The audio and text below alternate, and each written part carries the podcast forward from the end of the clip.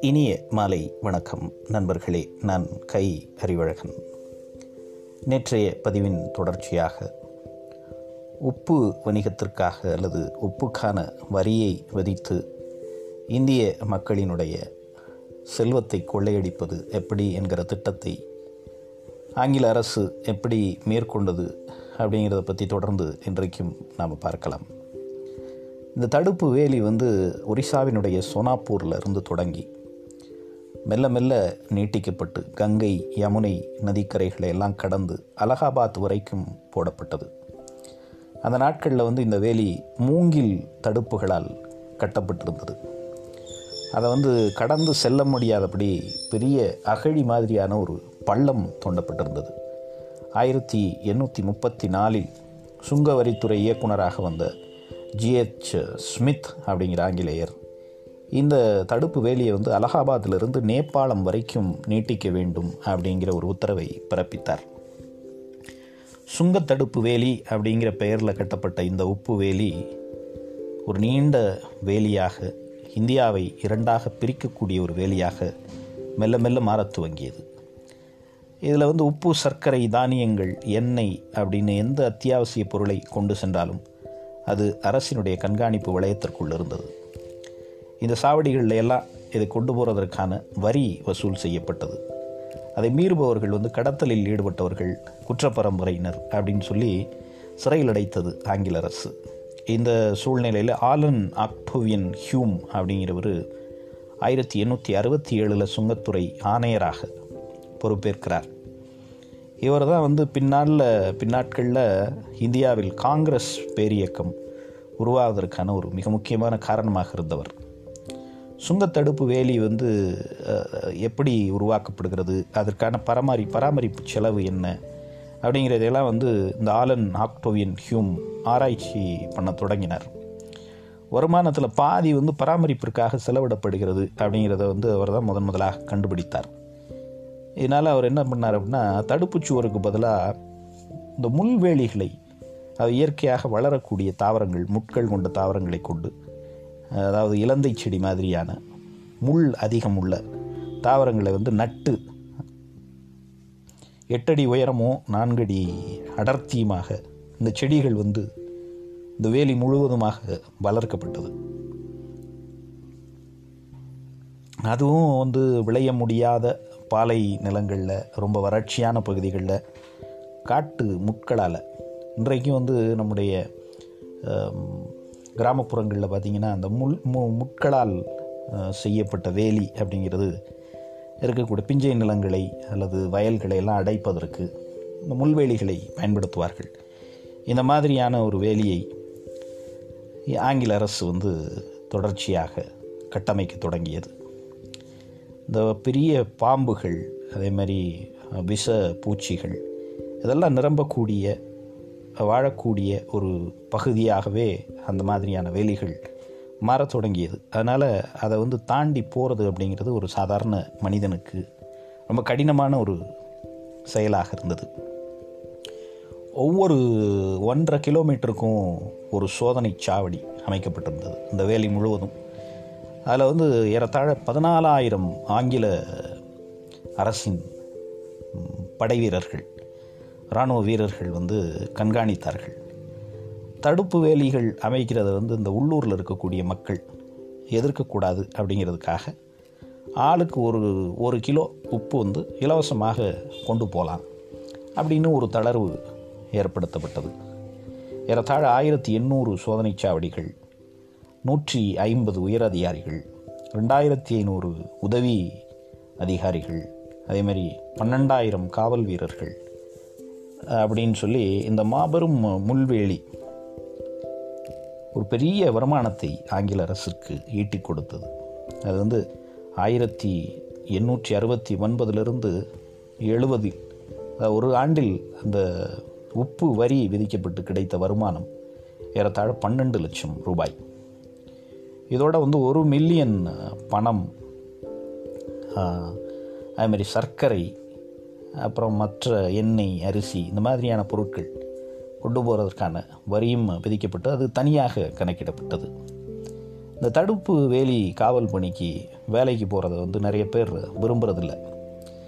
நாடோடி மக்களோடு சண்டையிடணும். அதேமாரி அந்த பகுதியில் இருக்கக்கூடிய கிராம மக்கள் எதிர்த்தால் அதில் வந்து பெரிய உயிருக்கு அபாயம் இருக்கிறது அப்படிங்கிறதுனால மற்ற எல்லா வேலைகளையும் விட ஆங்கில அரசு வந்து இந்த உப்பு வேலி பாதுகாவல் பணிக்கு இரண்டு மடங்கு சம்பளம் கொடுப்பதாக அறிவித்தது. சோதனைச்சாவடி காவல் பணிக்கெல்லாம் வந்து பெரிய அளவில் சம்பளம் கொடுக்கப்பட்டது. அதாவது ஒரு ஒரு மனிதனுடைய மாத சம்பளம் அன்றைக்கெல்லாம் வந்து இரண்டு ரூபாயிலிருந்து மூன்று ரூபாய் வரைக்கும் இந்த காவல் பணிகளில் ஈடுபட்டவர்களினுடைய வருமானம். ஆனால் ஆங்கில அரசு அவர்களுக்கு அஞ்சு ரூபாய் கொடுத்தது. அது வந்து ஒரு விவசாயி ஆறு மாத காலம் செய்யக்கூடிய வருமானத்தை விட மிக அதிகமாக இருந்தது அப்படின்னே சொல்லலாம். ஒரு அதிகாரியினுடைய கண்காணிப்பில் வந்து ஏறத்தாழ பத்திலிருந்து நாற்பது சுங்கச்சாவடிகள் இருந்தன. அதிகாரிகள் தங்குவதற்கு சுங்கச்சாடி பக்கத்திலேயே வந்து பார்த்திங்கன்னா கூடாரங்கள் அமைக்கப்பட்டு அல்லது கட்டிடங்கள் கட்டப்பட்டு அதிலே அவங்க வந்து தங்கியிருந்தார்கள். இவ்வளவு கடுமையான முள்வேலியை வந்து கடந்தும் கூட இந்த பஞ்சார் இன மக்கள் அப்படின்னு சொல்லுவோம்ல இந்த பஞ்சாராக்கள் வந்து உப்பை கடத்தினார்கள்.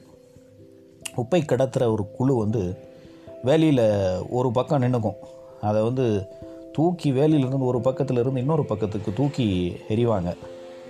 அதை வந்து மற்றொரு குழு சேகரித்து எடுத்துகிட்டு போகும். இது மாதிரி வந்து தேனீக்கள் மொத்தமாக வந்து ஒரு பிடிச்சிட்டு வர்றது. பஞ்சாராக்கள் செய்த வேலைன்னா இரவு நேரங்களில் தேனீக்களை ஒரு பெரிய குடுவையில் அடைச்சிட்டு எடுத்துகிட்டு வர்றது. எடுத்துகிட்டு வந்து இந்த சோ சோதனை சாவடி இருக்கக்கூடிய பகுதிக்கு மிக அருகாமையில் வந்து அதை திறந்து விடுறது. அப்போது இந்த சூழல் வந்து என்ன ஆகும்னா ஒரு கலவரமான ஒரு சூழல் ஏற்படும். அதை பயன்படுத்தி உப்பை கடத்துறது. அது மாதிரி நிறைய வேறு வேறு குறுக்கு வழிகளில் எப்படியெல்லாம் வந்து உப்பை கடத்துவது அப்படிங்கிற வழிகளை மக்கள் கண்டறிய துவங்கினார்கள். முள்வேலி வழியாக போகிறதுக்கு லஞ்சம் கொடுக்கப்பட்டது. அங்கே இருக்கக்கூடிய காவல் பணியாளர்களுக்கு லஞ்சம் கொடுத்தது. அதே மாதிரி அதிகார அதிகாரத்தை வந்து முறைகேடாக பயன்படுத்தி அதன் மூலமாக கொண்டு போகிறது இது மாதிரி அந்த வேலிகளை ஒட்டி இருக்கக்கூடிய பகுதிகளில் எல்லாம் வன்முறை அதிகமாக துவங்கியது. பீகாரில் அமைக்கப்பட்ட ஒரு முள்வேலியை கடந்து இந்த உப்பை கடத்த முயன்ற ஒரு நூற்றி இருபது பேர் கொண்ட கு- குழு வந்து காவலர்கள் தடுத்து நிறுத்தினார்கள். அவங்க வந்து திரும்ப ஆயுதங்களால் தாக்கி இந்த உப்பை எடுத்து சென்றார்கள். இது வந்து பெரிய அளவில் அன்றைக்கு பேசப்பட்ட ஒரு நிகழ்வு. நாடோடி மக்களையெல்லாம் வந்து பகைத்து கொண்டு நம்மால் இந்த பாதுகாப்பு பணியில் இருக்க முடியாது அப்படின்னு சொல்லிட்டு ஆயிரத்திற்கும் மேற்பட்ட காவல் வீரர்கள் அந்த வேலையிலிருந்து விலகினார்கள். ஒரு நூற்றி நூ நூறு நூற்றி ஐம்பது வீரர்கள் வந்து சண்டையில் செத்து போனாங்க. ஒரு முந்நூறு பேர்கிட்ட உப்பு கடத்தலுக்கு உதவினார்கள் லஞ்சம் பெற்றார்கள் அப்படின்னு வேலையை விட்டு பணி நீக்கம் செய்யப்பட்டார்கள். அது மாதிரி ஒரு நாற்பது ஐம்பது பேர் வந்து வேலையை விட்டு சொல்லிக்காமல் கொல்லிக்காமல் ஓடி போனாங்க. இன்னொரு ஐம்பது பேரை வந்து இவங்க வந்து இந்த பணிக்கு ஒரு தகுதியானவர்கள் இல்லை அப்படின்னு சொல்லிட்டு கம்பெனியே வந்து அவங்கள நீக்கியது. அதனால் அந்த காவலர்களுக்கு வந்து ஞாயிற்றுக்கிழமையிலே கூட விடுமுறை கிடையாது. தொடர்ச்சியாக இரண்டு பகல் ஓர் இரவு அவங்க வந்து வேலை செஞ்சே ஆகணும் அப்படிங்கிறது ஒரு நடைமுறையாக இருந்தது. இந்த நிலத்துக்கு வரி விதிப்பதன் மூலமாக இந்திய நிலப்பிரபுக்கள் பெரிய அளவில் பாதிக்கப்பட்டாங்க. அதே மாதிரி அவங்க வந்து எதிர்ப்பு குரல் எழுப்பி அது வந்து லண்டன் நாடாளுமன்றம் வரைக்கும் ஒலித்தது. ஆனால் அந்த உ- அன்றாடம் தேவைப்படுகிற அத்தியாவசிய பொருளாக இருக்கக்கூடிய உப்புக்கு வரி விதி விதிப்பது வந்து எதிர்த்து குரலிட்ட மக்களின் அந்த குரல். இங்கிலாந்து பாராளுமன்றத்தையோ அல்லது இங்கிலாந்தின் ஆட்சியாளர்களையோ போய் சேரவே இல்லை அப்படிங்கிறது ஒரு மிக முக்கியமான தகவல். அதனால் அடுத்தடுத்து வந்த கவர்னர்கள் தொடர்ந்து இந்த உப்புக்கான வரியை அதிகப்படுத்துவது உப்பின் மூலமாக கிடைக்கக்கூடிய வருமானத்தை பெருக்குவது அப்படிங்கிறதுலையே ஒரு கவனமாக இருந்தார்கள். இதற்காகத்தான் வந்து இந்த உப்பு சத்தியாகிரகம் அப்படிங்கிற ஒரு நிகழ்வை இந்தியா முழுவதும் அறப்போராக உப்பு சத்தியாகிரகத்தை அன்றைக்கு வந்து காந்தியடிகள் துவங்கினார். அது வந்து இந்திய வரலாற்றில் மட்டுமில்லாமல் உலக வரலாற்றிலேயே ஒரு குறிப்பிடத்தகுந்த நிகழ்வாக இந்தியா முழுவதும் இருக்கக்கூடிய இந்த வேலிகள் அகற்றப்படுவதற்கான ஒரு மிக முக்கியமான காரணமாக அமைந்தது. அது மாதிரி இந்த உப்பு வேலி அப்படிங்கிறது இந்தியா முழுவதும் அன்றைக்கு நீண்டு கிடந்த சீன பெருஞ்சுவரை போல நீண்டு கிடந்த ஒரு வேலி. அதில் வந்து எளிய மக்கள் நிறைய பேர் வந்து தங்கள் உயிரை பணயம் வைத்து இறந்து போனார்கள். அதற்காக பெரிய போராட்டங்கள் நடந்தன. உள்ளூரில் இருக்கக்கூடிய மக்கள் மிகப்பெரிய ஒடுக்குமுறைகளை எல்லாம் சந்தித்தார்கள். இது மாதிரி ஏறத்தாழ பல நூறு நிகழ்வுகள். சட்டங்களால் எப்படி வந்து வருமானத்தை பெருக்குவது அப்படிங்கிற அந்த ஆங்கில அரசினுடைய ஒரு அடக்குமுறை முடிவுகள் சட்டங்கள் மிகப்பெரிய அளவில் இந்திய மக்களை அன்றைக்கு பாதித்திருக்கிறது அப்படிங்கிறது செய்தி. நன்றி நண்பர்களே. மீண்டும் இன்னொரு பதிவில் நாளை உங்களை சந்திக்கிறேன். வணக்கம்.